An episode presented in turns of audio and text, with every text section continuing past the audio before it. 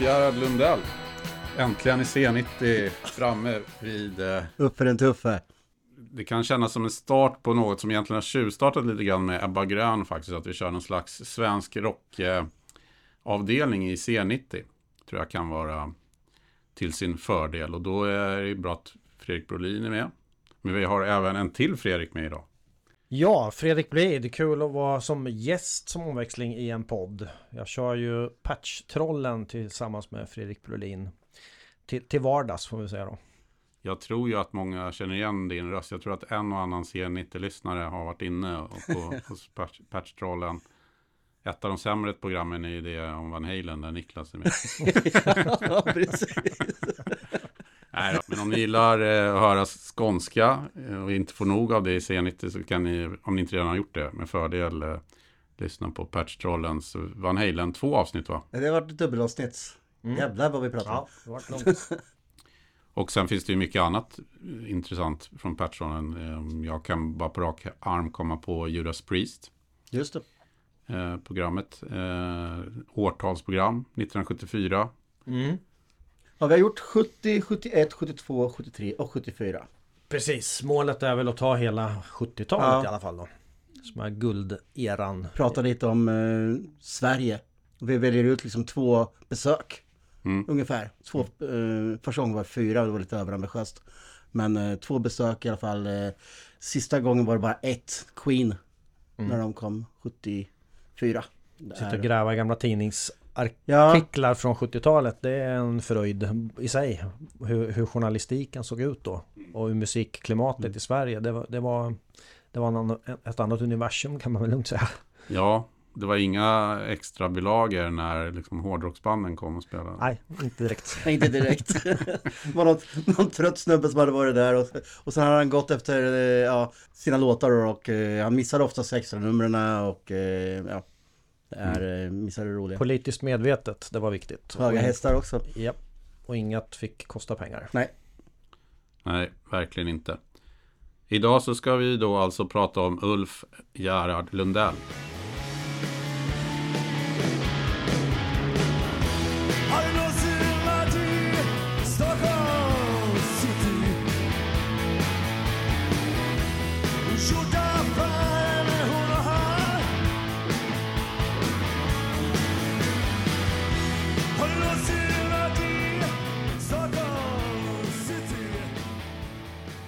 Som eh, strax fyller 74 år om jag är rätt ute. Så han har varit med ett tag. Och eh, om vi börjar med dig då Fredrik Brolin. Vad har du för eh, förhållande till Ulf Gerhard?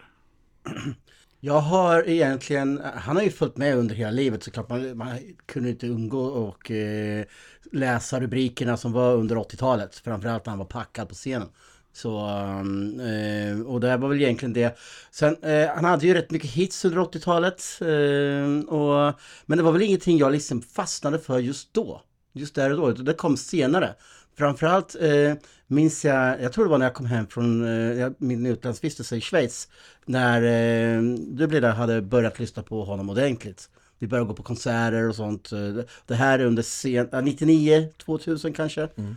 Då började jag liksom börja eh, backtracka och hittade guldkornen då. Och, eh, och ehm, jag kommer in i Uffe-stim ibland sådär. Bara lyssna på massa Uffe och jag börjar läsa böckerna också. Då, så att, eh, Mm. det är eh, hans, eh, det här eran vi tar upp eh, idag så är det ju det ett otroligt bra tidsdokument för 70-talet. Eh, och du då Lida? Du känns som att du också har bra koll på Ulf. Ja, hyfsat eh, koll har man väl men framförallt så är det en, en av mina tre samlarartister Ja. brukar jag säga. Det är Status Quo, Ulf Lundell och Rival Sons. En skön mix. Men det är de där artisterna som man har haft som man har gått all in på och köpt allt eh, periodvis då. Så var Status först och sen vart det Lundell någonstans i mitten på 90-talet då. Så det var då jag vart fanboy. Eh, sen har man hört honom innan men någon sån där blandkassett någon polares morsa hade. Det hade väl eh, Öppna landskap var väl med där. Var, den swishade ju högt förbi huvudet och då var det bara Twisted Sister och Stay Hungry som, som gällde då. Men så det ja, jag tror man måste komma upp lite i ålder för att kunna ta till sig Lundell. Mm. Så, så var det i alla fall för mig då. Så. Från 95 och framåt så har det varit en, en, eh, en följeslagare musikaliskt, absolut. Mm. Ja, för min del, det var ju samma tidsperiod där. Det var ju Kär och galen-skivan kom 82 som ju innehåller öppna landskap som du, som du nämnde där som förmodligen är hans kändaste låt. Ja. Måste man nog säga. Även om det finns eh, en del eh, konkurrenter till det. Men eh, och då min morsa gillade Ulf Lundell och spelade, köpte kassetter som hon spelade i bilen. Och då var bland annat eh, den då såklart eh, känns som en sommarplatta på många sätt. Mm. Med omslaget och allting. Och det var just under en sommar som eh, när vi åkte ut i landet. Eh, jag var ju tio år då, måste ha varit tio, elva år. Och hade ju börjat lyssna på hårdrock och så. Men det var det som gjorde att jag blev lite extra intresserad var När jag kysser havet. Så är det ett ganska tungt riff.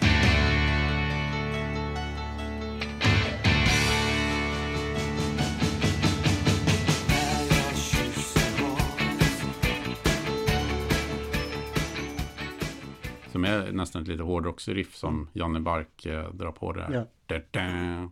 Och då hajade jag till lite och, så här, och började lyssna lite mer på det där. Och sen, sen rullade det på. Men eh, det dröjde ända till eh, 91 och en klassisk Gröna Lund-konsert innan jag såg honom live. Eh, det var ju den beryktade skandalturnén. Mm. Eh, som när han var tillbaka i lite Återfall ja. klaveret. Eh, men en fantastiskt bra konsert, en av mina bästa konsertminnen någonsin.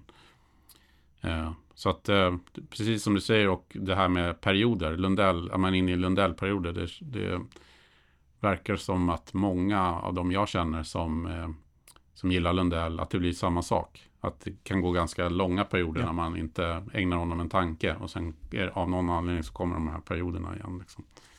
Och då är det oftast det att fan vad mycket bra det finns. Liksom, som, man, Ja. som man tänker.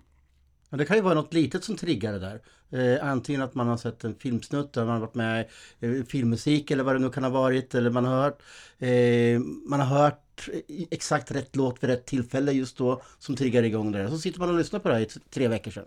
Och, eh, eller ännu längre. Så, um, och, eh, men eh, som sagt, det, är, det finns ju otroligt mycket coola intron till uh, Uffe Lundell-låtar så man exakt vet vilken låt det är redan från första riffet. Eh, ryggen fri till exempel, eh, Snön faller eh, och, och sådana grejer. Jag minns... Jag saknar dig. Ja, mm. Ja, precis. Jag, jag, minns Snön faller var det va? När vi åkte till Bali. Så vi hade så här eh, CD-bandspelare eh, med oss och då, hade vi ett blandband där Snön faller var som första låten då. Och den där jävla play-knappen satte igång ibland uppe i... Eh, i På planet, ja. I, i planet. Så helt jag bara, vad fan, snön faller. Var tvungen att stänga av den ett par gånger. Vadå, play-knappen trycktes in av någon anledning? Ja, någon anledning. Och, och sen det var någon som skulle hämta någonting i den här luckan då, då och så tryckte de till väskorna och den enda de reagerade ju direkt.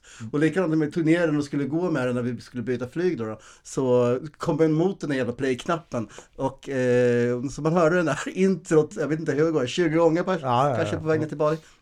Men det är ett bra intro så att Det är det. Needles and Pins skulle det kunna vara också. Ja, hyfsat likt.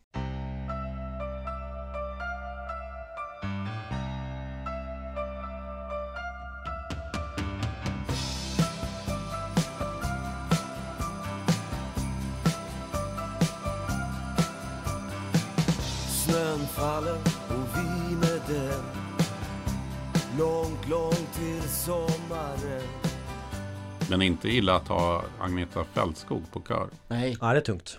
Det är Verkligen. jäkligt tungt. Eh, det, det var i, i, lite intressant det du säger med att, med, sam, med att du samlar också. För det, det som, som jag tycker kan vara lite roligt med den, att samla på den typen av artist, det är att det på något sätt är övergrip. Alltså, det finns ju inte så jättemånga. Lundell är ju inte sån, en sån artist som många som samlar på hårdrock och sånt där, där det kommer liksom 30 olika färger på vinylen och sånt där. Här känns det lite mer, kan jag tänka mig, det blir lite roligare då. Absolut, man, det går faktiskt att ha allting. Ja.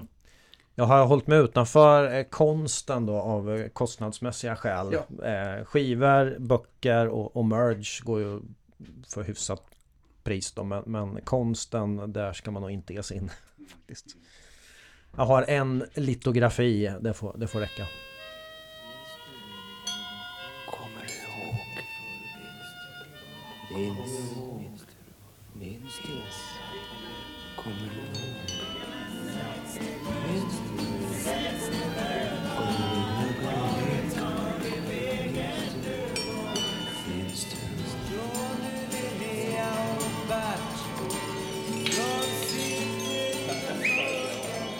För om vi ska, när det började för, för uh, Ulf Lundells egen del då, 1975 gav han ut sin första, sitt första studioalbum Vargmåne. Som det så ofta blir, många hävdar, eller många, men det finns säkert de som tycker att det aldrig blev bättre än så. Jag vet att han själv har sagt att det är ofta folk som, som eh, framför den åsikten. Det man kan säga är väl eh, att det är ett ganska snyggt, det känns så här tidstypiskt omslag. Ja. Man sitter bara en porträttbild med en cigarett. Eh, och funkar väldigt bra med tanke på att det är en debuterande artist. Man vill liksom se, se vem det är. Lite Dylan. Ja, Mm. verkligen. Och Dylan var ju såklart en, eh, en eh, referens som eh, dök upp i princip hela tiden Ja. under, under samband, samband med det här. Då. Eh, senare har väl också Bruce Springsteen eh, nämnt som en väldigt tydlig eh, förebild och så. Men där är ju Bruce Springsteen, alltså Born to Run kommer väl typ 75. Mm. Så att där har ju, de, det är nästan lika att de är i samma fas på något sätt. Så det, jag tror att det handlar mer om Dylan. Ja. Vart de mer Springsteen-influerad lite senare sådär. Ja. Typ in på 80-talet och då är det ju extremt tydligt. Ja. Det är ju allt från hur man rör sig på scen och hur man rullar upp sin vita t-shirt och hela kittet. Så att det är extremt. Men det man kan säga om hans... Eh, att jag, jag, jag kan tänka mig att, det var, att han var inte jätteförvånad när att han fick skivkontrakt på den här. För att det var ju lite grej på gång. Han hade skrivit en låt till Pugh Rogefeldt. Eh, har du hört den? Aftonfalken ja. Ja. Mm.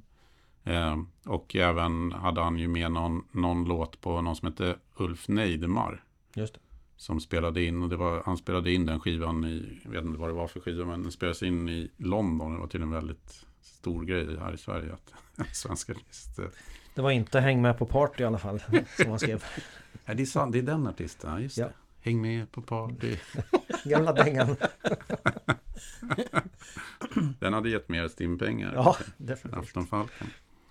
Eh, Hur, men fick, hur fick han de giggen? Innan han själv hade släppt eh, sin första skiva. jag tror att han var mycket så här som skickade Mm, kassetter. bort. Ja. Mm. Och, och kämpade på det. Och han var ju väldigt eh, flitig på det sättet tror jag. Han satt själv och skickade in och även med dikter och sånt. Ja. Att han skickade till tidningar och sånt som fanns då på den tiden Ja. som, som publicerade. Och jag tror också att han hade fått några noveller publicerade och till och med fått lite betalt och sådär. Mm. Så att han eh, insåg väl kanske att, att han hade något sådär tror jag. Eh, och eh, samtidigt så skriver han ju på, på boken som, sen, som då blir Jack. Mhm. Eh, under de här åren i början på, på 70-talet. Men jag tror att han är ganska grön när han, eh, när han spelar in varje månad som musiker. Ska man ha det tryggt med godis och dalamössa? Eller ska man stoppa stålar i pastorns bössa? Sa jag till Bert där vi satt i hans ytterkvarten går vi lite händelserna i förväg men han började spela med Nature då med Mats Ronander och, och, och kompani och det var ju de, då, då vart han ju en eh, turnerande eh, musikerräv på alla håll och kanter med, med allt vad det innebär liksom. Det var då han lärde sig turnélivet Mm.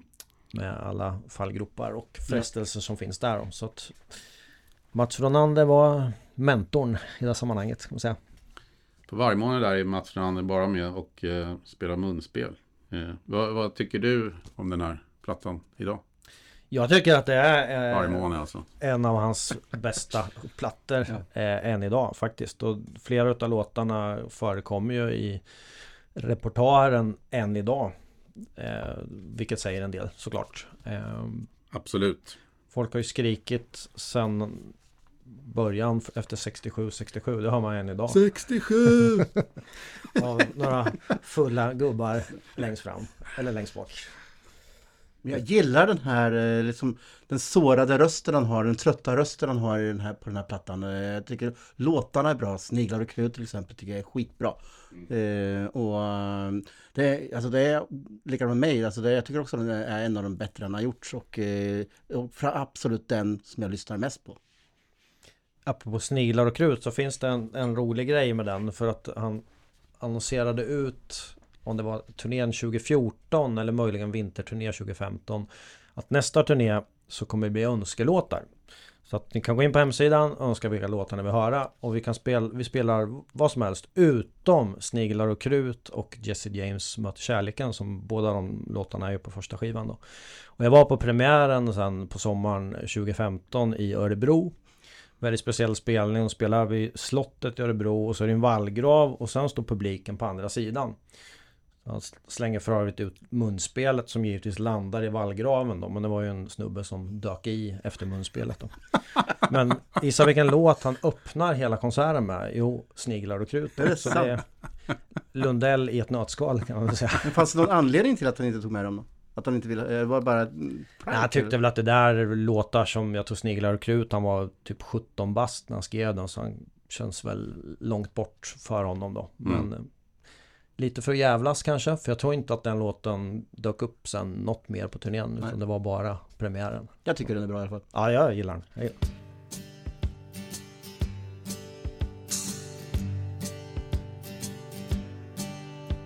Sniglar och krut, allting är slut, inget finns kvar. Gapskratt och tjut, alla vill ut, ingen blir kvar. En annan, en annan låt som är sån här som Lundell-fans brukar stå och skrika efter är ju Jesse James äh, möter kärleken. Jesse James, spela Jesse James. Och där har han väl också så här rytit ifrån några gånger. Liksom. Det, där har man ju, det är ju en uppvisning i rätt så roliga nödrim, den texten. Jesse James, bland annat rimmar han ju eh, Kalle Dack på fuck. Det är briljant Han snodde en årgång Kalle. Men det är så här låttexter som inte det, skri, det skrivs inget sånt där nu för tiden Det finns inte det, Nej. det var då Men han, på något sätt, han kommer undan med det på, på något. Mm. Det finns någon finess i det trots allt. Och sen, Bente måste ju lyftas fram. Det måste ju vara en av hans absolut bästa låtar. Alltså helt fantastiskt. Och den har ju gjorts i så jäkla många bra liveversioner. För det är han ju duktig på att verkligen göra om låtarna, arrangera om dem och sånt där. Det finns en del riktigt bra versioner av Bente. ni som har rötter i Norrköping väl båda två. Ni måste ju Mm. eh, ha en liten vurm för Jag går på promenaden. Definitivt, Mm. alltså man eh, vet ju exakt vad det är och eh, halva kiosk och, Mm. ehm, och vilken skola är det han sjunger om? Är det, Lärka Är det som det Lärka? kallas för. Ja. DR-skolan tror jag heter Ja. eh, på riktigt. det är den som Ja. ligger precis vid Mm. halva kiosk. Det är där han blir på lemonaden av alla vackra flickor som man ser. Ja, det brukar han faktiskt spela när han eh, kör i Norrköping då. Så Ja. lyfter han fram just den låten och det är coolt. När den här plattan kom ut så fick den ganska bra mottagande även fast den som, som eh, det pratas en del om det här med hur klimatet såg ut, liksom att det skulle vara politiskt och så. Lundell gav ju ut den här skivan på EMI men hade ju faktiskt blivit refuserad av, av en del eh, förlag som förmodligen slet sitt hår sen då, men det var bland annat Musiknätet, eh, MNV och Silence och de här som, som kanske var mer inriktade på typiska progg-scenen och så. Och jag kan tänka mig att han, eh, de inte tyckte att det var tillräckligt politiskt. Mm. Absolut. Precis som Pugg så hamnar han lite utanför det där. Jag tycker är ändå ändå rätt inte- skönt att han inte är så jävla politisk heller. Ja, extremt. Alltså, särskilt som det såg ut då så var ju, det var ju inte roligt för fem öre Nej. liksom. Det är svenska musikscenen då. Så vi tog 46 ner till Sture för att öda upp en hundring eller två. Och vakten släppte in oss med tvekan och sa för den här gången får det väl gå. Och löken snubblade ut och hostade. Fröken, fröken, all den här röken. Nej, det var väl eh, eh, väldigt skönt. Att, inte, att han inte hamnade i det träsket försö- eller försökte. Liksom, utan han Ja. körde sin stil. Då hade vi nog inte suttit här och pratat om honom då. Nej, Tror inte jag. nej, verkligen inte. 67, 67 Vad har du tagit vägen nu? 67, 67 Vad har du tagit vägen nu? 67, April eh, 1976 så släpps ju boken Jack. Eh, vilket gör att eh, vargmåneförsäljningen börjar ta fart ordentligt. Ja. Eh, för Jack blir ju då en, eh, vad ska man säga, gigantisk succé. Ja, och jag med, alltså, med distans till det så eh, med all rätt. Mm. Jag tycker den är skitbra, verkligen. Och eh, språket är roligt och det är ett bra tidsdokument för 70-talet. Jag menar, jag var inte tonåring ens under 70-talet. Så jag, jag växte upp under så, på så sätt under eh, 80-talet. Men eh, det här är ju askul verkligen att se hur liksom, eh, ungdomar var på 70-talet. I, I hans umgängeskrets åtminstone. Sen var väl kanske inte han en, en typisk, men eh, det kanske var lite för mycket ibland. Mm. Eh, men eh, ändå så, eh, det är otroligt bra dokument från den epoken. När, hur, när läste du den? Det är säkert 20 år sedan. Så att jag, jag har ju faktiskt inte läst om den. Jag tyckte att den var jäkligt bra. Men den, som många Lundell-böcker har en tendens att bli lite tunga. Mm. Och den här är ju tjock också. Ja. Vet att del 1 och del 3 är ju fantastiska. Sen är det den där dagboksdelen i mitten där som Mm. den var lite tung och, och Mm. kämpa sig igenom. Men det är ju ett tidsdokument verkligen. Ja. Och tydligen så tvingade ju förlaget honom att kapa 150 sidor också. Så som han Mm. Det säger en del. Stor, stora protester gick med på. Eh, Däremot har man säkert sett filmen sådär en 20 gånger. Det var någon sån här drogs på på förfester. Så fan nu kör vi Jack. Perfekta förfestfilmer. Jajamän. Göran Stangertz och Örjan Ramberg. Man, man kan tänka sig de inspelningarna. Göran Stangertz, eh, Örjan Ramberg, Kjell Kjell Bergqvist. Och sen Lundell själv var ju med. Han är ju med som en liten statist i filmen då. På Gotland några veckor. Inte en blöt strupe. Eller inte en torr strupe menar jag. Såklart. Say no more. Ja. Ja, då var det nog glatt. ja, men det som är, jag kommer ihåg eh, när, när jag läste den, att i början så tyckte jag att de här långa meningarna, att det var jobbigt. Men efter ett tag kommer man in i det där. Mm. Ja, och då blir det liksom inget hinder, utan det blir tvärtom egentligen bara, det är ett jäkla flyt i Mm. eh, vissa delar av den. Eh, Bara sprutar ut ord och det är mycket talspråk. Det är Ja. mig- mig och dig och sånt där. Men det, Precis, och för, för svenskar engelska ord Mm, och, mm. och det. Och jag tror i mångt och mycket så var han nog rätt tidig med sådana prylar mm. i eh, bokform. Ja. Det som är intressant också är att den blir på något sätt finkultur av det. Den, alltså den kallas ju en, gener, en generationsroman. Eh, Den placerar bland de stora. Det, blir, alltså det är en sån enorm... eh, För att vara en debutroman är det ju, måste vara nästan unikt. Mm. Liksom, att det blir sån enorm eh, framgång. Och just det här med generationsroman myntades ju direkt där i Dagens Nyheters recension. Och sen har, är det finns väl ingen bok som där det har tjatats så mycket om generationsroman som den. Mhm. Och han är ju starkt eh, påverkad av Jack Kerouac och på drift och dem. Ja.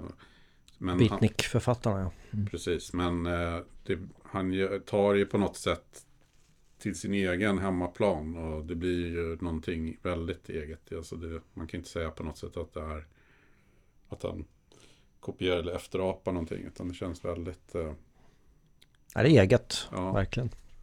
Precis, satt i, hem, i hemmaplan och egen tid. Mm.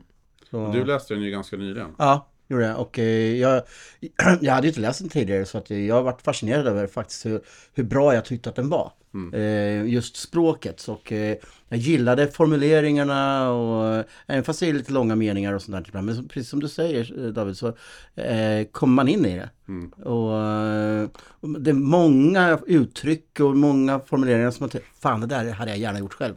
Så jag varit imponerad. Sen tog, precis som ni säger, andra kapitlet, eller andra delen av den. Mm. Den är tungrodd. Den tar tid att läsa. Men eh, eh, jag skulle lätt kunna liksom, läsa en fortsättning på den. Alltså tyckte den liksom, jaha, vad gör jag nu? När man är klar med boken. Så att, eh, för den har liksom tagit ett tag att läsa igenom. Så att, eh, så, eh, ja men jag tyckte det var riktigt bra. Sen tycker jag det är roligt där med de här figurerna som är som Johnny, Linnea och Bartoli, att de återkommer i, i hans texter sen. Och Sonja är ju med i flera låtar och en av de tjejerna som figurerar. Och jag tycker det är ett snyggt, eh, ska man säga, ett snyggt grepp. Ja, Den skapar som ett litet universum där Ja, på något sätt. med precis. Han, skivorna blir liksom soundtracket till boken. Ja. Och även eh, senare då Stackars Jack som är en kommentar till hela, Mm. hela den grejen där. Om man, en del tycker att han pikar tidigt med, med debutskivan Så kan man definitivt säga att han pikar jäkligt tidigt med böckerna För det ju, finns ju ingenting som har hyllats så mycket som debuten det är ju, Jag tycker han har skrivit Böcker efter den där som är minst lika bra då, men, men det har ju aldrig fått den stunsen som Jack fick Nej. Det- Så är det ju Ja, det går ju extremt snabbt där som mycket gjorde på den tiden. Jag har funderat på varför, varför allting, hur det kunde gå så snabbt. Det är svårt att förstå idag när vilken produktionstakt många hade, liksom, både när det gällde musik och film och, och skriva och sånt där. då. Men då har han, han gett ut eh, varje månad då 75, Jack kommer ut i början av 76 och då är han i, nästan klar med Törst och uppföljaren till, till varje månad. Och det blir redan innan Jack eh, eh, har getts ut så eh, skrivs det ju, eh, blir det klart att den ska bli film då. Eh, som du var inne på där. Mm. Eh, som då görs av, eh, av eh, Janne Halldorf som, som är en av den tidens största eh, regissörer och eh, är väl väldigt tidstypiskt också. Tjena! Läget? Jävligt. Vin eller vitamin? Det är valfritt. Den har ju däremot fått väldigt eh, mycket skit av filmen Att det är en kalkonrulle och inte alls eh, får fram bokens eh, Ja, känsla Allt så. Men jag tycker det, det är en kul klackspark liksom. Det är underhållande. 90 minuter eller vad det är. Vad har. Lundell sagt om den? Jag tror att han var ganska inblandad alltså, Mm. i hela produktionen. Så att jag har väl gjort kanske, hade någon utomstående gjort det hade han kanske varit mer då Mm. Negativ. Men jag vet inte. Men han är med som sagt i en liten camo. Mm. Man får hålla utkik. Precis, han sitter med någon tjej på någon pub där och dricker vin. Ja, Har det gott. Aha. Min törst är oändlig oh, oh, oh. Min törst är så stor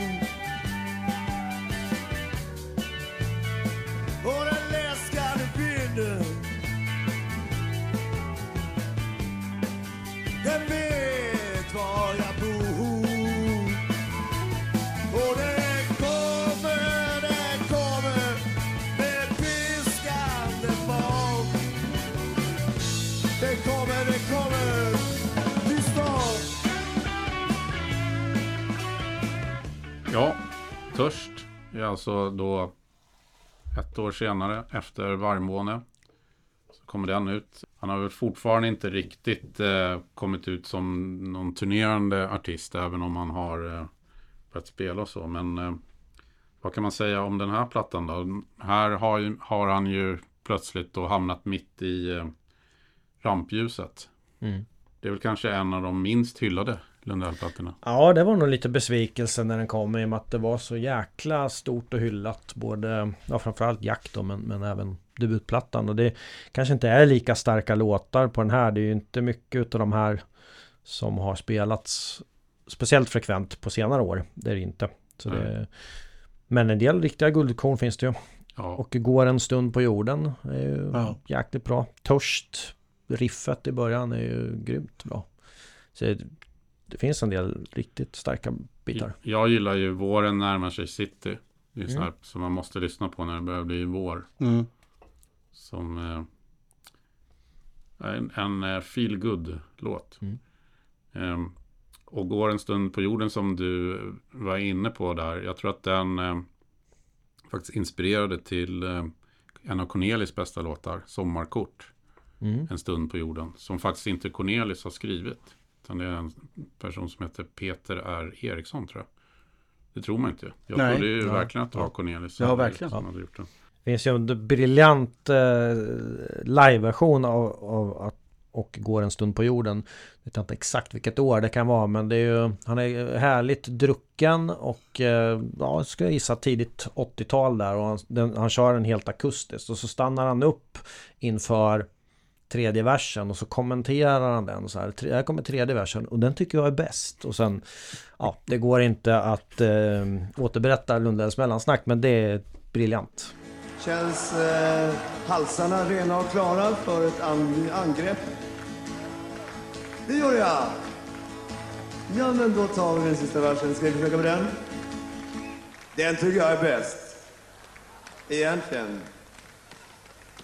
Alltså, Kom så är vi fan i debatten. Eh, och betydelsekort, det är rätt bra. Vi tar den. Kom så ger vi fan i debatten om Betyder... Du, fan om vi skulle ta dediceringen här versen till Jackson Pollock. Möjligtvis Andy Warhol. Vad var vi? Sen är det en låt som heter Cobra Rax. Som är ett råttgift då. Eh, som kanske inte är en av de kändaste. Men, men jag läste en rolig historia där om att eh, Per-Erik Hallin som eh, faktiskt kanske den enda svensken som har spelat, eller förmodligen den enda, kanske inte kanske utan förmodligen den enda svensken som har spelat med Elvis Presley. Spelar piano på den här plattan. Och det hade ju Lundell, Lundell hade ju då eh, vad förklarar jag skäl, eh, respekt för honom. Men han är ju djupt kristen. Eh, så han vägrade spela på Cobra Rax eftersom de sjunger eh, om Jesus där. Och Jesus beställer in dricka på någon bar på tyska. Det tyckte inte Hallin var passande. Så då fick eh, Fax Lundell ändra i texten till ett helgon. Och det har han sagt efteråt att det är enda, första, och enda, första och sista gången som han ändrar i en text. Men för Per-Erik Hallin så vad gör man inte för en kille som har spelat med Elvis? Ja, men vad fan. Jesus gillade vin. Har jag hört. Han inledde, inledde ju en del, eh, om det är någon turné, med just Törst. Mm. Det, det är en bra öppningslåt. Det känns som att det passar bra att riva igång med Törst. Jag minns du berättade om Törst eh, när han spelade där. Var det inte på Tirolkonserterna? Eh, när han spelade på Tirol? Eh, Ja, då, då plockar han ju upp mycket gammalt Ja, godis. precis. Så den var, kan ha varit med där. Jag såg inte alla de där, men några av dem. Så Mm. ja, det var Ja, du, fick, du köpte en cool bootleg därifrån. precis. Pigham heter de. Med alla. Alla spelningarna, Ja. alla 15. mm.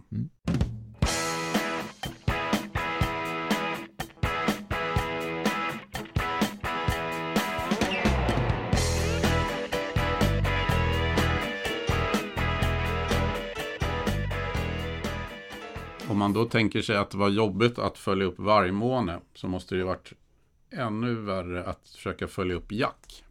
Eh, det måste, borde ju ha kunnat ge den, eh, den bästa rejäl skrivkramp. Mm. Om man säger så. Mm. Men redan 77 är ju liksom sömnen då. Eh, roman nummer två ute. Och får faktiskt ganska bra recensioner också. Även fast eh, man kan ju tänka sig att många hade ju slipat sågen så det stod härliga till. Liksom. Men eh, den, den är ju lite annorlunda då, skrivs kanske under en kortare period. Och eh, här är ju då ett alter ego precis som i Jack. Men här handlar det då om rocksångaren Tommy Cosmo. Jag gissar att det var ett tag du läste den också. Men... Ja, det är några år sedan eh, och den, den är ju inte lika bra som Jack, den är absolut inte. Men, men den har sina stunder. Man brukar ju lyfta fram en skildring av en julbord där. Och det, det går inte att återberätta, så det, det måste man läsa. Det, det är så här briljant skildring på ett väldigt lundellskt sätt hur, hur en julafton utspelar sig då. Eh, Det är nog bara han som kan skriva så. Det, det, är en, det är en ruggig klassiker i svensk litteratur faktiskt, ska jag säga, det, det stycket, Mm. det kapitlet där. Och han eh, blir typ efter mycket om och men så går han med på att följa med sin dåvarande flickvän hem till hennes släkt och, och äta julmiddag helt enkelt.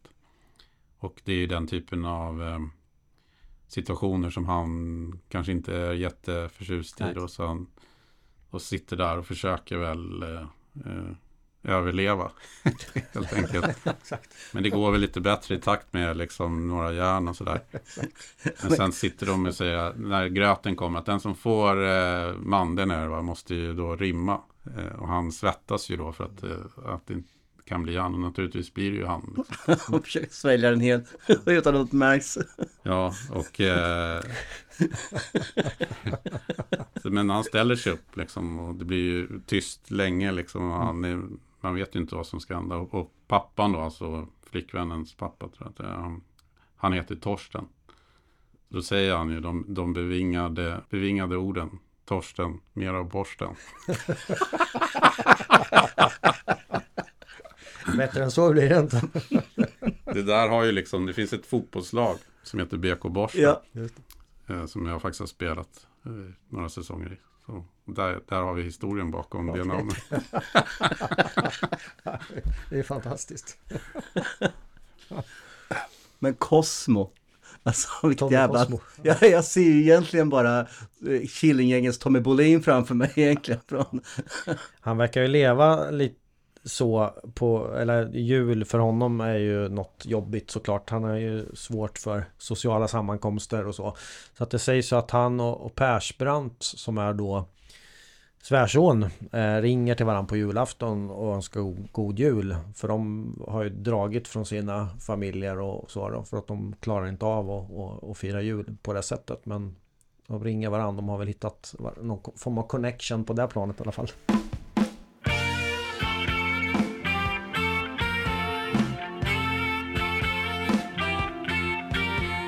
Den här titeln Sömnen ska ju på något sätt anspela till eh, att, eh, att det har funnits någon slags sån här upprorstämning och vilja till förändring och sånt där tidigare hos den här generationen. Men nu är det den har liksom på något sätt dött ut och det är väl någon form av kritik mot det. Liksom, sådär. Men den är inte jättetydlig. Han, det blir väldigt tydligt bland annat i, um, i filmen som kommer.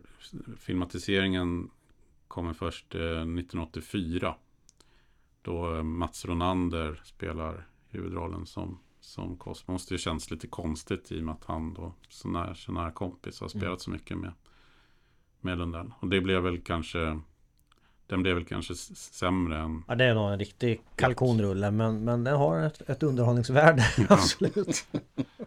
Det är ju någon rolig scen där han har ju någon dröm om att vara en mås. Liksom. Mm. De bygger en stor trämås och försöker Precis. få, Precis. få upp den i luften ute på Gärdet. Ja men den är sevärd. Jag har varit där och jag trodde att jag hade sett allting som fanns att se när du steg ner för trappan som en syster. Och när det bruna håret vippade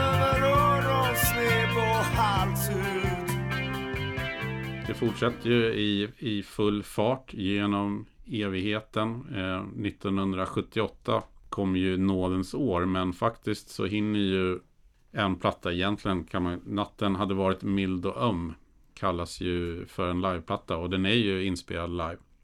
Men den är ju inte en, eh, vad ska man säga, en som en liveplatta brukar vara. Att det då är lite, lite låtar från eh, bara från de senaste plattorna. Utan det är väl egentligen bara Eh, Stockholm City och eh, 67. Va?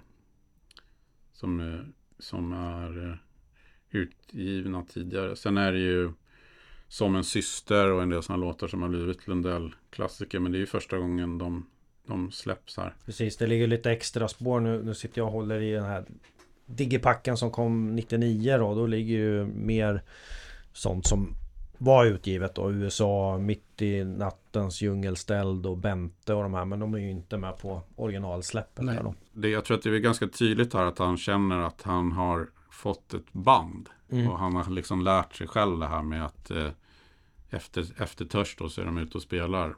Och det, då är det ju då som du var inne på, riktigt eh, rutinerat folk där i Nature. Mm. Som det här bandet hette då med Mats Ronander och Lasse Welander. Sen Stanley, Stanley Larsson på trummor som var trummis i Neon Rose. Och har väl av många, han lever inte längre, men eh, många hävdar att det är en av Sveriges bästa rocktrummisar genom tiderna. Spelade sen även precis som precis som eh, Reg Ward, en engelsman som bodde i Sverige, spelade sax och, eh, tillsammans med Magnus Uggla faktiskt. På Johnny Rocker-perioden. Ja, Ja, okej. det är mycket sax ja. Ja. Eh, Och Vittring eh, när det var Just lite rockigare.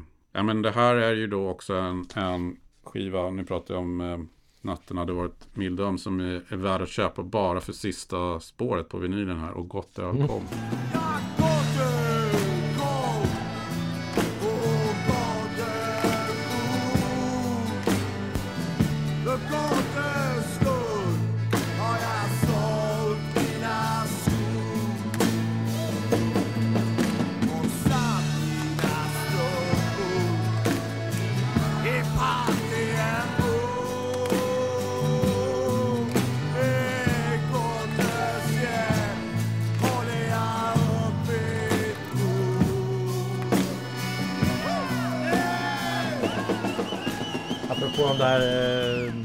spelningarna på Tyrol då när, när, när han spelade massa, massa men, men en hel del eh, ospelat och mindre spelat. Då var faktiskt Och Gott Öl kom och det trodde väl aldrig någon att den skulle dyka upp där men det var De gjorde det riktigt bra faktiskt. Ja, nej men den är ju, det låter ju som att det är, och det var det väl också, har jag för mig, har läst, eh, en rejäl fest i studion. Ja. Men det, man- de får ändå till någon slags, eh, ja, nej, den är en stämningshöjare på något sätt. Verkligen. Var det inte lite så här man ville göra någon eh, Give peace a chance grej där liksom upp med publiken och Mm. mycket eh, dricka och, och annat för att komma i stämning och sen kör vi allsång. Ja, Nej men det är ju verkligen ett tidsdokument för hur de lät då. Den här har ju inte fått jättebra kritik genom åren och den kanske inte har åldrats jätteväl. nej, Kanske inte den liveplatta med Lundell jag skulle välja att lägga på men, men det finns en del bra grejer helt klart. Det är ju väldigt saxdrivet Mm. soundet vilket det aldrig har blivit senare i Nej. karriären. Utan, och han sjunger ju Det var många som tycker han sjunger på lite jobbigt sätt här. Det är så här väldigt forcerad sång. Han har väl inte riktigt hittat sitt sätt att sjunga på ett bra sätt live. Så det, det är så stötigt och lite jobbigt att lyssna på. Precis. Och sen är det ju då, jag vet inte om det var det när den här plattan släpptes, men idag är det ju absolut tre av kanske världens fem mest uttjatade coverlåtar då, Route 66, Johnny Gitarr då, alltså Johnny B. Good och My Generation. Mm. Ja. De behöver man kanske inte höra så många gånger Nej. mer. Kanske får- inte just med Lundell och Nature heller. Nej. Inget ont om dem men det- ja. Det finns bättre versioner. Så kan Så lyft nålen fram till sista låten på andra sidan där. Gott öl kom. Ja, så får ni en kulturupplevelse av rang. Jag brukar gilla liveplattor egentligen men det där är faktiskt den, eh, den platta jag lyssnar minst på ur den här eran som vi pratar om eh, idag. Mm. Eh, och jag håller mig nog hellre till eh, studioskivorna faktiskt. Ja, nådens år kommer året efter. Då har ju Uffe flytt eh, Stockholm. Man kan ju förstå kanske att eh, det blev eh, med den enorma kreativiteten, den enorma uppmärksamheten, den framgången att det kanske blev ganska jobbigt för honom. Mm. Och sen innan han har levt ett ganska vidlyftigt liv. Alltså det har ju varit mycket alkohol och sånt som en naturlig grej i, i livet liksom. Och då tror jag det är ganska svårt att handskas med den typen av framgång eller uppmärksamhet. Han är fortfarande ung, Mm. 26-27 bast. Behövde nog lite lugn och ro ute på landet. Mm. Så det kanske var smart även om han inte blev kvar där så länge. Nej, det är så, så, ett par år bara. så, och nådens år är ju då på, i första vinylutgåvan så fick de dra in den på grund av eh, rättigheter till en text då. Vilken sa det var lille, den lille land. Den lilla landstrykaren, ja precis. Den hade citerat eh, en text som han inte hade rättighet till då. Och det var ju lite um, intressant grepp att ge ut samma skiva igen med, med gått lös med, med en spritpenna på omslaget. Det ser man inte så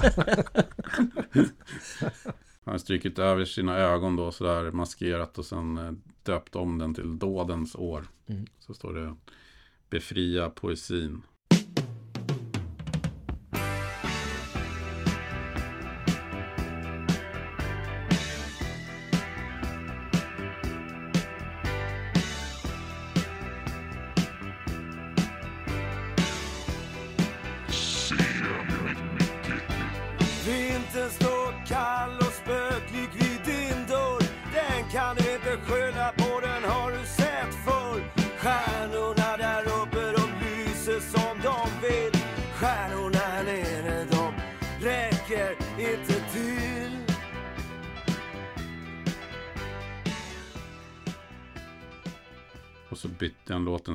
Låten som man då fick ta bort. Ersatte man med någon tråkig blues. Eh, Ja, Ack Blake Käre Blaze eller något sånt där är felstavat då med, med, eh, Ja, med flit. ja, man skrev en låt. Han skrev en låt helt enkelt om vad, händelsen. Precis, precis. Annars är det väl eh, kanske den, en platta som här hittar han ju den stilen som man kommer att ha egentligen ja, väldigt länge. Det har hänt någonting här och det är kanske framförallt främst då att Kjell Andersson kommit in som, som producent. De var ju, höll ihop, kommer ju hålla ihop väldigt länge ju, Mm. de två. Och Lasse Lindbom. Det var de tre som prodda de Ja, tidiga plattorna. ja precis. Lasse Lindbom från, som kanske för de flesta idag är mest känd från Triad. Ja. En av de som sjöng Tänd ett ljus. Ja, Bara det? Det är ju faktiskt alla Lundell, eh, alla tre är ju Lundell Mm. eh, musiker. Precis. Strömstedt och Janne Bark där. Men det här tycker jag är en, det är en fantastisk platta om man tittar de här låtarna. Det är riktigt bra grejer. Kärlekens hundar, Nådens år, Snön faller såklart. Ja. Sonjas vals, det är ju för övrigt John Holm som är med och sjunger bara det. Och Ja, sen är det ju Agneta Fältskog då som vi pratade lite om här innan då i, i Snön faller då. Så tunga gäster. En tredje polis och samlar på Falkegg En fjärde kör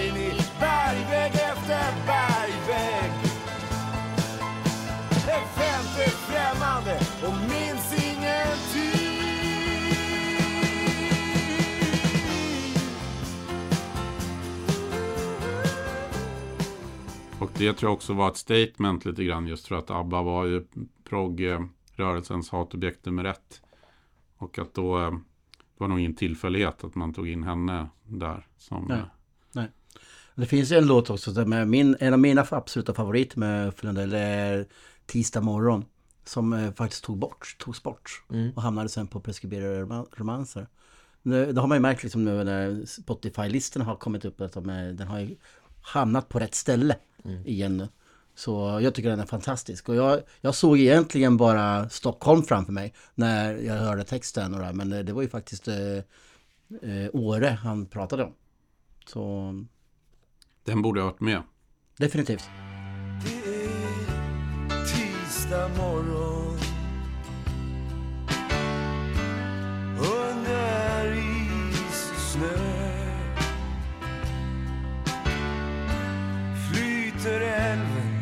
som den alltid gjort Och vinden går till vila Vinden går till vila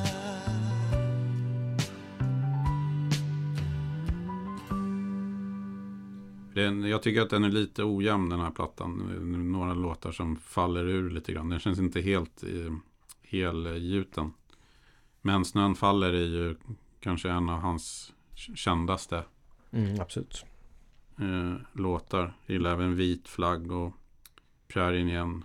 Kitsch vet jag att han själv gillar väldigt mycket. Mm, den dyker upp lite då och då i setlisten eh, även på senare år.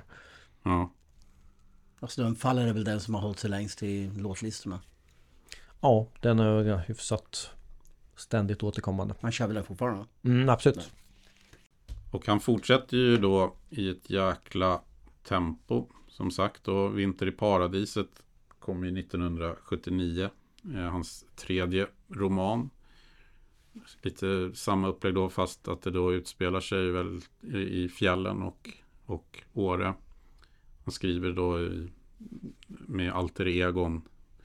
Och man får känslan av att det är ju bottnar i liksom hans egen vardag men sen så skruvas det till och Mm. förvanskas. Men det, det, fun det funkar ju. Alltså jag läste ju sträckläste ju Vinter, Vinter i paradiset. Det är väldigt bra miljöskildring. Mm. Alltså man känner själv att man Man är där. Ja. Mm. Ja, jag håller den högre än, än eh, sömnen. Det gör jag. Mm. Och han fortsätter ju få bra kritik. Mm. Eh, faktiskt. Utan det handlar ju mer om sådana här löjliga grejer där som till exempel att jag vet inte om det var efter filmen eller om det var redan med boken det här med i Jack att eh, eh, de eh, gör in, inbrott på det här eh, i en trädgård och snor eh, som de tror är eh, Mar- Mariana. Va? Just det. Mm. Just det. Och det blev ju typ en grej Mm. För ungdomar att åka till Gotland och, göra just eh, samma, exakt samma sak. Jävla stockholmare. Så att det, det var till och med så att liksom Aktuellt stod med ett surt eh, reportageteam liksom utanför hans hus. det är lite så här, det, det är ju otroligt korkat. Liksom att, att ställa honom till svars för någonting som händer i en, liksom i en roman. Mm. Men det, är så, det var ju så Sverige på något sätt funkade. Liksom. Lätt att hitta en skyldig. På, på, det, på det där sättet. Liksom. Ja, men någon slags så här, folkhemsmoralpanik som var ju väldigt så här, skitnödig. Och jag tror att han hade, blev utsatt för den ganska hårt. Liksom. Och det fortsatte ju långt in på 80-talet när hårdrocken kom in mer och Ja. mer i bilden. Och, ja, Det säger också vilket enormt genomslag den boken hade såklart. En sån grej. Och det är väl persilja de hittar, inte det? Någonting? Ja, de lägger in det i, ugn, i ugnen med staniol. Det- ja, precis. Nej, men jag kan tänka mig att det var sådär att man ska, ungdomar ska inte läsa Jack. Liksom. nej. Och 70-talets videovåld. Ja, precis. Ja, 550 sidor roman liksom. Precis. Farliga grejer.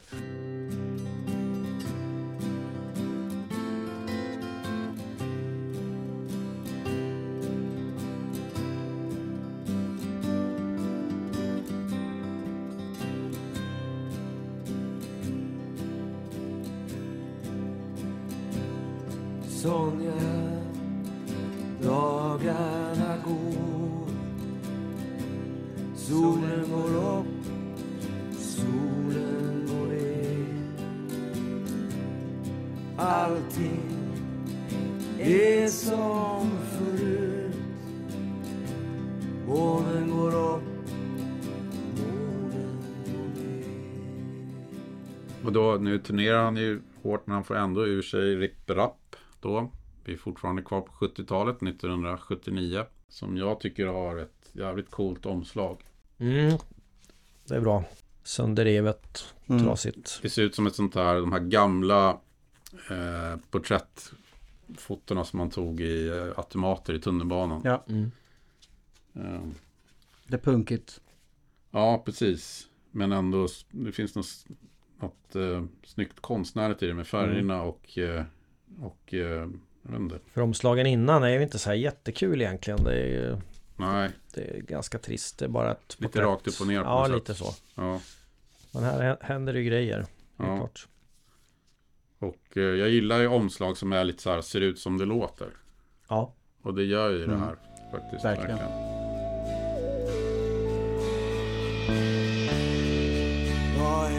bäst?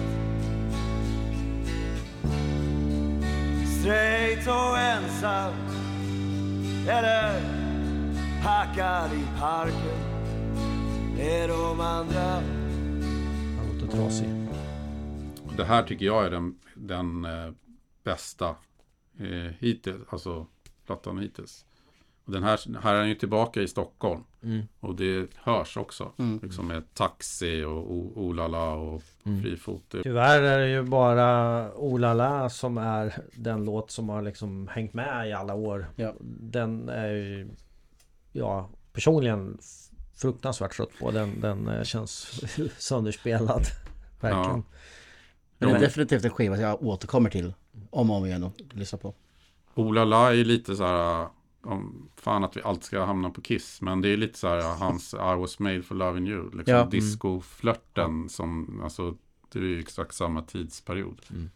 Alltså, gjorde du en discolåt så, så, jag tror till och med att han har beskrivit att de gick till eh, Atlantic eller något av de största diskorna på den tiden med någon eh, promo och testade liksom om folk skulle stå kvar på dansgolvet. Mm. Men som, eh, som för att väga upp det så är ju texten anti Mm. han sjunger rakbladsmusiken och att han vill ut härifrån och sånt där. Mm. Antidisco. Men sen har han ju också Rom i regnet som är en av kanske topp 10 på de kändaste. Det är också väldigt Stockholm, man sjunger om Zinkensdamm, nere vid Zinkensdamm börjar den ju. Där, eh, en annan känd sångerska, Eva Dahlgren, Mm. körar ju den. Och om man kör, eh, jag går på promenaden ofta i Norrköping så brukar jag oftast lyfta upp Rom i regnet eh, när jag spelar i Stockholm.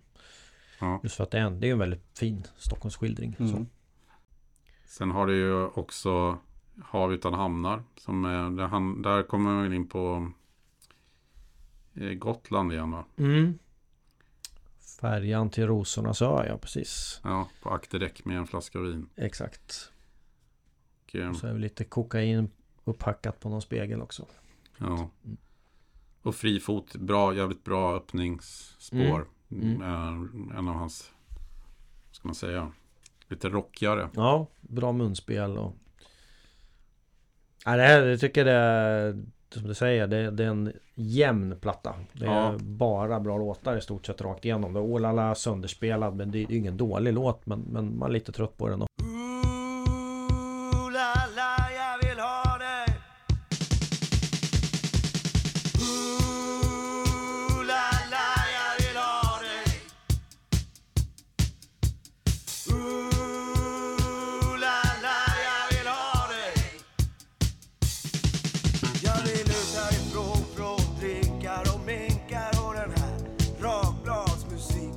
Men en sån här som brukar lyftas fram, det är ju Taxi.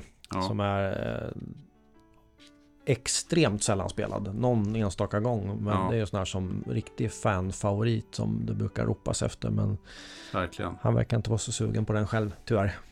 Ja, men det tror jag är en sån där låt som när du, när du är riktiga fan, alltså när du går över det här lite som normala fanstadiet, då har du taxi som, Ja.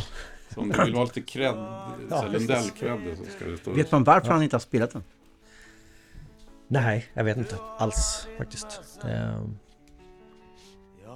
Jobbig text kanske. Ja. Ingen aning. Ja. ett mästerverk faktiskt den låten, tycker jag. Mm. Ut genom tullarna Ut ifrån stan Vid styckena klockan slår tolv Man ska inte römma Men jag menar, vad fan Det har gått tre bak i tillvarons golv Men det finns flera på den här. Ja. Håll, håll mig och ingenting. Eh, Speciell titel på en låt med, med tre punkter emellan där, det är viktigt. Eh, Den har vi faktiskt fått, det fick vi på någon spelning. Så, så den har dykt upp ibland. Och har vi utan hamnar också så att det, det plockas en del lite till och från sådär. Men, men, men Taxi den uteblir fortfarande tyvärr. ja. Eh, Men bra, det här är en sån här platta som man skulle typ så här, om man aldrig hört Lundell, vilken platta ska man typ köpa? Det här är en av dem. Kör och galen förstås, så här, Ja. som är den mest publikfriande. Men den här är Ja. också ganska direkt och eh, så. Även om det inte är samma. Den speglar ju också lite vad som komma skulle. Man behöver ju nämna extra spåren på den här också då som kom. Han gav ju ut som sagt alla plattor bakåt eh, i Digipack eh, 99. Och då kommer ju de här gamla skivorna ut i Man vet alla vad Digipack är nu för tiden men det var ju kartong. Ja. Vilket var revolutionerande då. Och så var det en liten booklet och så hade han skrivit lite om, om eh, låtarna och, och sådär. Och då var det ju en massa outtakes och extra spår och den här är ju En, två, tre, fyra, fem, sex, sju extra spår. Bland annat den som vi pratade lite innan då, Johnny, Linnea och Bart är ju med Mm. här då. Så det är en outtake. Och det är också en alldeles för bra låt för att plockas bort då. Mm. Där hans karaktärer då från, från Jack kommer tillbaka. Ja. Mm. Så sånt är ju jäkligt kul då. Men så har det varit genomgående under, tycker jag, 70, 80 och även 90-talet. Att det, är väldigt, det finns väldigt mycket Lundell-material som man kan hitta just där som inte har fått plats Mm. på skivorna. Johnny, Linnea och Bart De sitter i den mörka natten. Bekvämt på kuddar av persiskt snitt Vid kakelugnens eld På bokfronten så, så fortsätter han ju direkt att skriva. Jag tror ju att han är i något slags, eh, ska man säga, han måste vara sysselsatt hela tiden. Mm. För att han kan ju inte ha haft mycket tid över. Alltså han eh, blir ju pappa under den här perioden, fått liksom två barn. Han, han träffar sin första fru Barbro där, det är väl hon som Mm. flyttar med till Åre, ja, till. Åre. Mm. Eh, han skriver de här böckerna, han turnerar och, och spelar in eh, eh, de här skivorna som i princip alla idag räknas som klassiker. Mm. Och samtidigt så har han ju, eh, vad man har förstått, så kämpar han med alkoholen. Eller? Mm.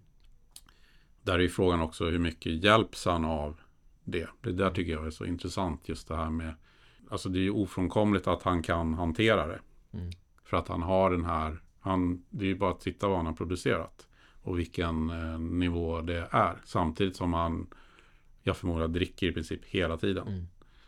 Ja, och kan hålla ihop det. Ja. Det finns ju många människor som, som inte kan skriva liksom en mening om de dricker. Jag har inte riktigt fått pejl på det där riktigt. Eh, Satt han och kröka medan han skrev eller eh, var det eh, i... ehm, Man har ju sett några här klassiska bilder när de har filmat. När han sitter med skrivmaskinen så här Mm. och överfull ask. Och då står ju alltid en flaska vin liksom Mm. bredvid. mm. Och skriver så jävla fort och bara Alltså det är också så här, det var ju inte ordbehandlare på den tiden. Det var ju liksom sitta och skriva på papper. Ja, det är fan imponerande. Och Det, han envisades ju med det länge. Jag vet inte hur han gör nu när han skriver vardagar. Men länge så envisades han sig med att köra med just skrivmaskin. Det där med datorer, det var inget för honom. Utan han körde liksom gammal hedlig facit eller vad det nu var för någonting man satt med. Det är helt otroligt. förstå vilken fest man skulle ha bara man klarar en sida utan ett feltipp. Ja, ja, ja. Precis. Mm. Nej men han är ju manisk. Det är ju, så är det ju bara. Det är ju bara titta liksom allt som han har skjutit ur sig under alla Mm. år. Det är helt otroligt. Det är Mm. få artister som har skapat så mycket som Lundell har gjort. Just att det var både böcker, det var skivor och så var det Tjocka ju romaner. tjocka romaner och sen eh, målningar. Liksom. Ja. Man målar ju som en besatt också utöver allt Och det här. dessutom hinna med att turnera. Mm. Ja, Som tog sin tid. ja. Och så liksom just där också som att det är så mycket låtar också på skivorna så att de måste stryka sånt som de, man i efterhand märker att äh, men de här låtarna skulle ha varit med. De fick inte plats men de höll egentligen kvaliteten. Ja. Mm. Så det är absolut inget sånt där som det kan kanske vara andra, an, många andra fall. Att ja, vi fick ihop i alla fall åtta låtar och så tog vi någon cover så vi kunde fylla en LP. Utan Ja. här verkar det istället vara ett överflöd av, av material och, och bra sådant. Han måste ju vakna upp varenda natt och bara shit, jag har en idé. Mm. Och eh, sk- Ja, ja. skriva ner den fort som fan. Ja, det är fantastiskt. När det blir en sån här enorm debutsuccé såklart. Det var ju, de andra böckerna sålde ju inte lika bra. Men det, det är ändå alltså, på en väldigt hög och upphöjd nivå som han befinner sig. Och skivorna går ju åt andra hållet. Att de säljer ju mer och mer för Mm. varje. Eh, också tror jag för att han blir en liksom, turnerande artist. Och spelar väldigt mycket ute och Mm. blir en bra liveartist. Större och större ställen och... eh, Det var mycket, var mycket folkparker då, men det var Mm. ändå stora, större arenor. Eller Mer folkparksturnéer. Det Ja. borde fan komma tillbaka. Det är, Ja. det är nog visst. 1980 då spelade han in för första gången utomlands, längre inåt landet. Det är också den första av många dubbelalbum. Och han åker till det berömda Ridge Farm i Mm. England.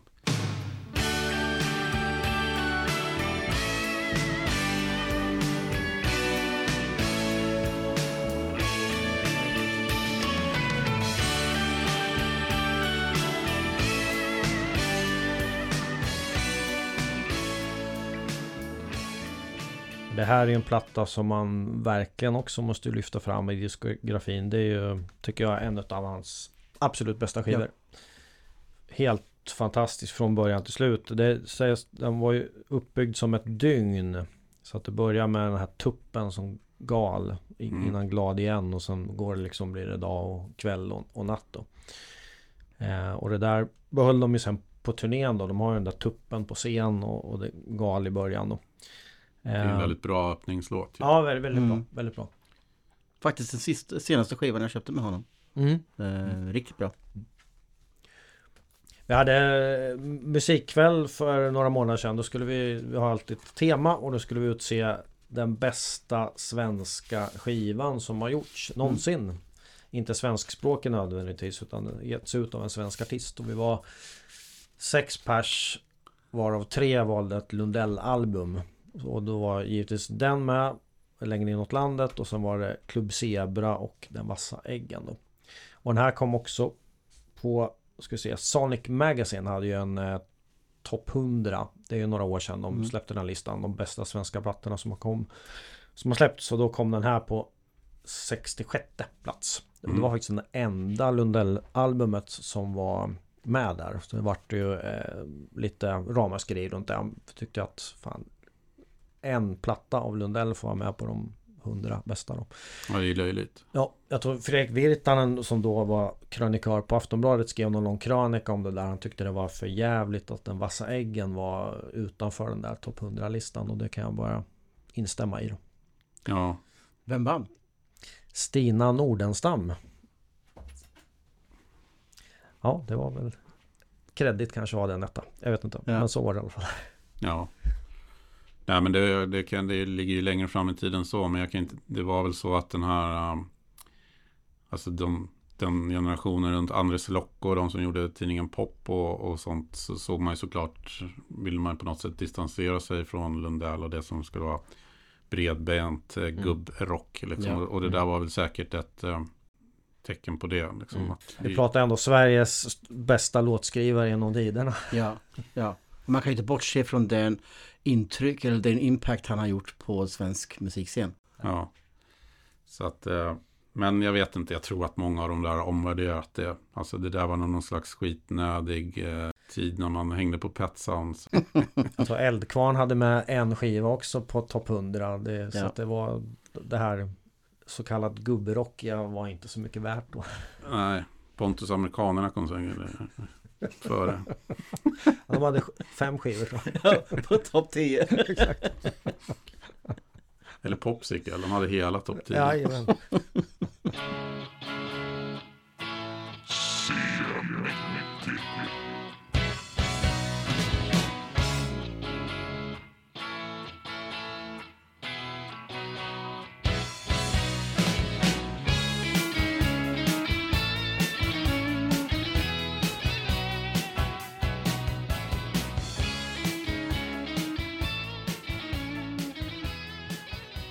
För övrigt Niklas Strömstedt med i bandet och han var ju inte gammal då. Han var nog typ tonåring eller någonting Mm. då. Och, om, och Lundell fick sin eh, invigning i, i turné och musikerlivet av Nature så fick väl Strömstedt här då med, med Lundell och kompani då. Så Ja. att, eh, Ja, ni är med på bilden här med skaplig hårdrocksman här. Faktiskt. Turnerar med Lundell då, det måste ju vara någon slags... Ja, men det kan inte bli mer rock'n'roll i Sverige. Nej. Ja. Och att han då har utvecklats till den personen han har gjort med det musiken, Mm. det är ju märkligt alltså. Mm. Faktiskt. Ja, faktiskt. Men han blir kanske så avskräckt. ja, kanske. Någon som eh, däremot har gått i Lundells fotspår rent musikaliskt är ju eh, Winnerbäck. Han kallar sig till och med för Lill-Uffe. Ja, han spelar ju in en av sina plattor då på just Ridge Farm då. Det Mm. var väl eh, definitivt influerat av Mm. Lundell då. Mm. Mm. Men lite coolt sätt att spela en skiva på där man tar med sig sina familjer och man bor på ett ställe och det är liksom förmodligen en hel del eh, fest på, på kvällarna och allt det här. Liksom. Det, var, det är som en stor happening. Liksom. Det, det blir ju bevisligen jäkligt bra musik när man gör Ja. sådär. Det Tänker så, på eh, Exile The- on Main The- Street till Ja, exempel. precis. Eller The Band Mm. spelar in mycket på det sättet. Mm. Eh, och, eh, nej, men alltså, man hör ju rätt tydligt eh, i soundet sen och i låtskrivandet att eh, det är en, en sammankomst som har varit. Eh, och eh, Exile Main Street. Eh, fast det var ju kanske en lite annan karaktär. Lite mycket pulver. Lite tyngre substanser kanske, ja. Precis. Så, men eh, definitivt. Alltså det ger sina spår. Mm. Det, är många, Mycket säkert liveinspelat också. det är många låtar på den här som är eh, som har spelats. Alltså han kan ju plocka liksom lite vilka han vill så här, och har gjort det. Plockat upp dem i live-setlistan. Men det är många som är så här, mi- mid-tempo med ganska tunga riff. Så här, som Mm. Främlingar, eh, Ingens kvinna, Så mycket äldre.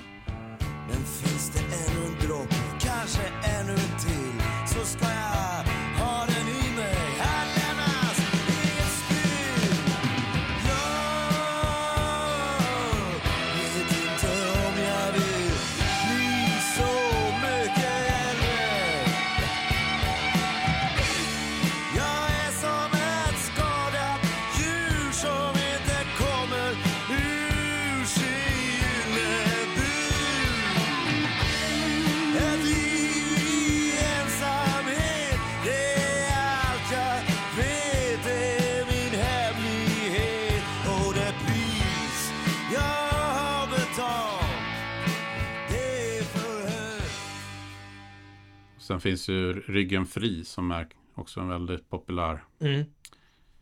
Lundell. Eh, Kanske hans bästa låt. Om, om man måste välja en under hot.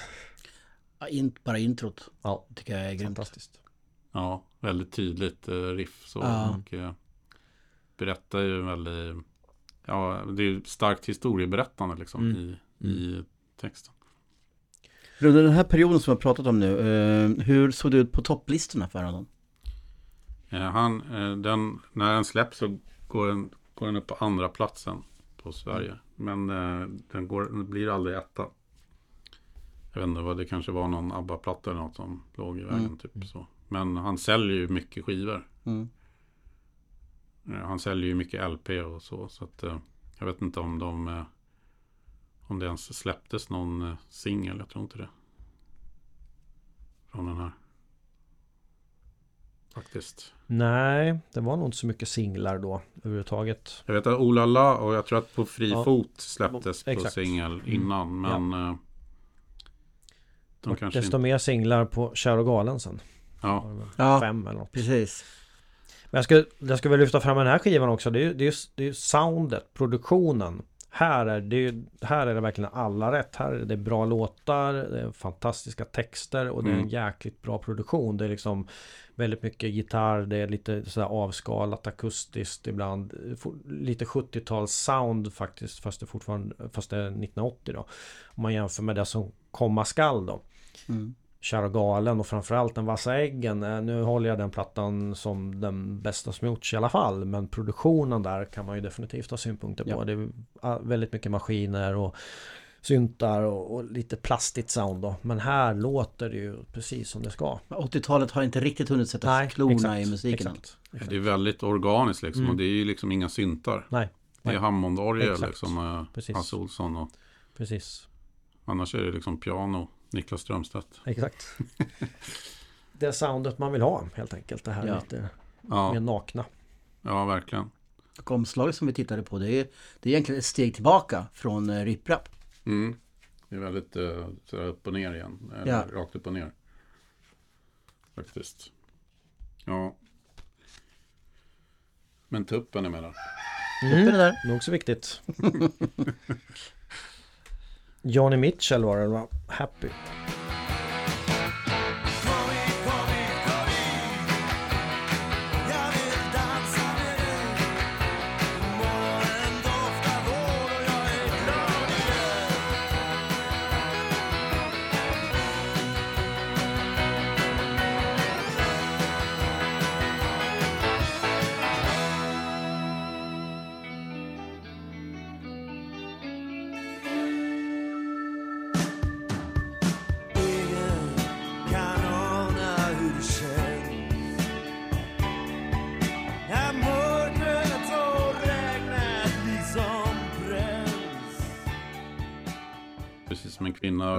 Den är faktiskt inte med först på första upplagan. Nej, det är en outtake. Ja, den var ju däremot på, på preskriberade romanser. Som släpps, som är, kommer 1981. Där man har samlat ihop eh, låtar som inte har getts ut ju. Just det. Här har man ju jobbat lite med artworket. Mm. Mm. Ja, det är det snyggaste omslaget under de här åren. Tillsammans med Rip Rap. Ja, ja men snyggt att man får, får till den foten där liksom. Ja. Mm. Det är lite roligt också att du har en liten historia till eh, varje låt också. Ja, Väldigt kort visserligen men eh, ändå. Det var ju väldigt sällan eh, samlingsskivor var på det där sättet. en av mina favoriter också på den här Bergets topp. Den gillar jag Mm. som fan. Den känns som en sån här rak, enkel rocklåt men som jävla tyngd. Och så gillar jag också att där sjunger han ju också Jag ger fan i Johnny, Linnea och Bart. Jag ger fan som var Jag ger fan i Johnny, Linnea och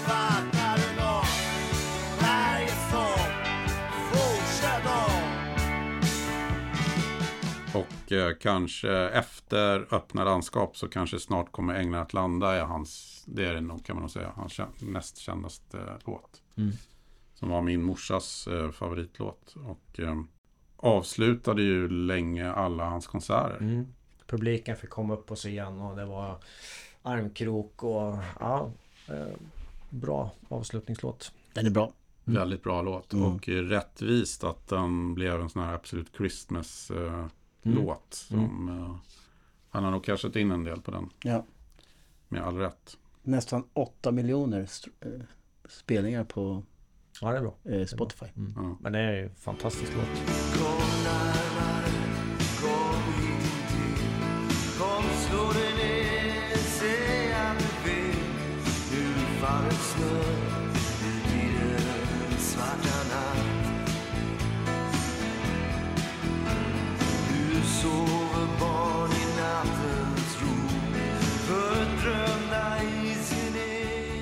Det gjordes, det de gav ut den, det var väl här någonstans eh, runt 80 Glitter, glugg och rock'n'roll Bara det namnet på en julskiva. Ja.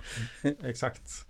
Eh, Där olika svenska artister som var stora då gjorde en jullåt. Eh, God jul det någon hemma? Är väl Lundells låt då. Men som gör ju hela gänget då Det är Strömstedt och Björn Skifs och Lasse Lindbom och jag kör ju som sista låt på den Snart kommer änglarna att landa eh, I kör då, sen akustiskt och ja, Mm. det är en bra version Det Ja, finns ju en eh, liveskiva runt den här tiden som faktiskt finns på Spotify. Jag tror inte den getts ut i fysiskt format då, men det är från Göta Lejon 1980. Så det är ju, då turnerar man ju på längre inåt landet plattan då och det om det här um, Natten hade varit mildöm kanske inte är jättekul liveskiva så skulle lyfta fram den för då låt, låter det som den Lundell jag vill höra i alla fall. Och då är han ju också briljant i, i sitt mellansnack. Han är liksom sådär lite hes och, och, och drucken och han är liksom så här gladfull. Liksom man hör att